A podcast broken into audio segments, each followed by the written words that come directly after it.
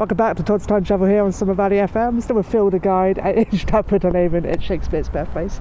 Um, Phil, there's obviously something I've always wanted to know as a child, which is from the year 1585. We have what's called Shakespeare's missing years, where we just don't know what happened to Shakespeare in this seven year seven year period. He just vanishes from the historical record, and we don't know what he did. Yes, so I indeed. didn't know what your personal theory was on that. Well, I'm, I'm very thank thank you for the question. I'm very lucky in that there are several authors now who now contribute what's the trust, the Shakespeare Birthplace Trust, um, believes to be the most current scholarly version of what happened. Now, this is a combination of things, but I'll mention an author named David Fallow, who's written an excellent essay in a book that some of your um, listeners might want to look at, which is called The Shakespeare Circle. It deals with a circle of Shakespeare's friends, acquaintances, business contacts in Stratford. Now, David's um, proposition is this, and he's done this based on a study of John Shakespeare's finances. It is all based on documented evidence.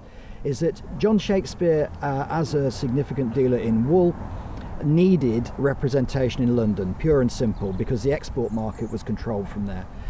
It's highly likely that when William left Stratford upon Avon in 1585, it wasn't as a lovelorn poet searching for the theatre, it was as a businessman on his father's behalf, setting out to make contacts, and he'd probably been to London several times before with his father. Now, traditionally, he didn't emerge for seven years.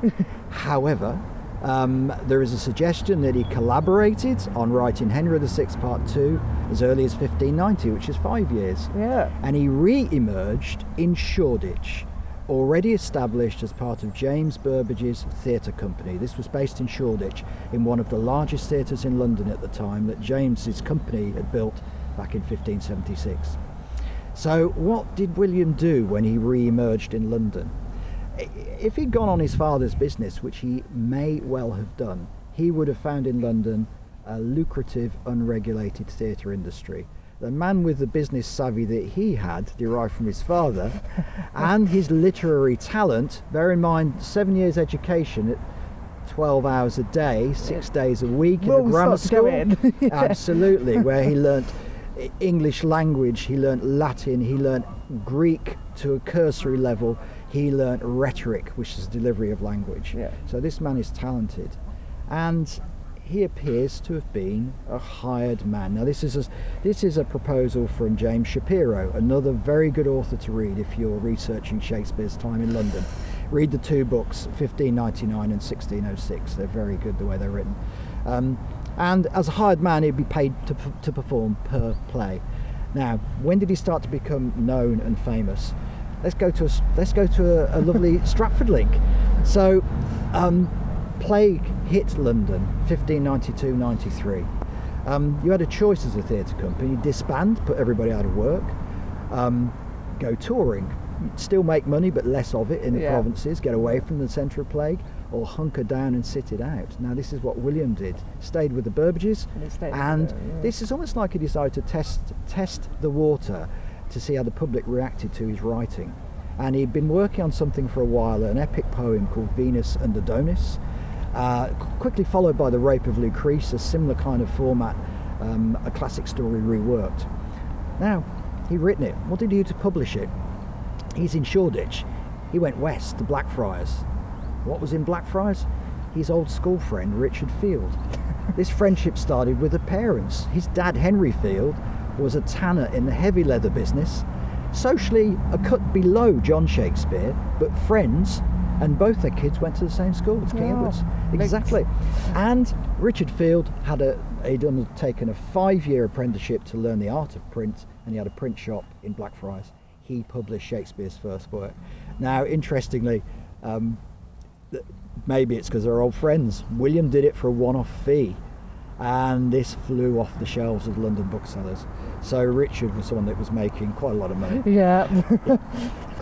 you know, I, I, I just thought because when when the plague was going on and obviously all the other theatres shut down, in a way that kind of gave him the commercial that he would need because a lot of the theatres would close up, nothing would be playing, so Yes. therefore Shakespeare's play Yeah. would then have front of the queue um, well, well, yeah, and plague, the thing is, plague was a, a perennial problem. It wasn't Yeah. just one plague. No, the, the later bubonic plague was another thing. Uh, the plague and the sweating sickness. This was this other horrible virulent thing which could flare up Uh, a few years later, it took 23,000 Londoners in Southwark. Um, it, it, so it was it, the, the plague would, was flaring up all the time. Um, Shakespeare did go touring, and uh, quite close to us we have Coventry. And if any of your listeners are visiting, do go to the medieval uh, St Mary's Guildhall, right next to the ruins of the old cathedral. Shakespeare's company performed there three times. Oh, wow. It's documented. We don't know which of those um, performances William was involved in, if any, but highly, highly likely at least one of them. Cool. Um, so um, when he found out about his son dying in 1596, he was touring in Kent, I believe. But it was four days until he got the news, and Hamnet was in the ground after two. So he didn't get back to the. No. He didn't get back to the funeral, um, sadly. No, and as- we said there, it's just not documented Yeah. so why or what happened, unfortunately. Exactly. Now, just bringing it, just closing, bring it back to Stratford upon Avon. Um, again, um, the the evidence of his popularity in London is not something which is widespread after he stopped performing. No, it's not that he becomes a superstar just as no, he's died. and, he, and indeed, time. he probably he, he had um, he had significant status in London and fame. And bear in mind that he's rubbing shoulders with gentry, with aristocracies, performing in the courts as well. Back here in Stratford upon Avon, this is Mr. Shakespeare, well now a gentleman. He obtained a coat of arms for his father, uh, which also became his. So his rank, if you like, is William Shakespeare Gent. Um, and we talked earlier about his father achieving a status of the middling sort. William achieved a status of what we now refer to as lesser gentry. Didn't have the critical mass of land and massive old money. He was a self made man, just like his father, Yeah. but with that extra leg up that he was born into a commercially effective family in the first place. Um, his last trip to London was around 1614. Uh, now, the year before, the Globe, the first Globe, burnt down. Um, James Shapiro has theorised that, and also I think Bob Bearman mentions it in his book about Shakespeare's money, that it looks like William had relinquished his shares in the King's Men earlier that year. Happy chance. He didn't have to fork out to rebuild the Globe because he was no longer a member of the Oh, company. interesting. So he cashed in his shares. I thought the first globe burned down because of a cannon shot that went did. through the ceiling. So were would, would you not think that might have been They so- were. it's an interesting theory.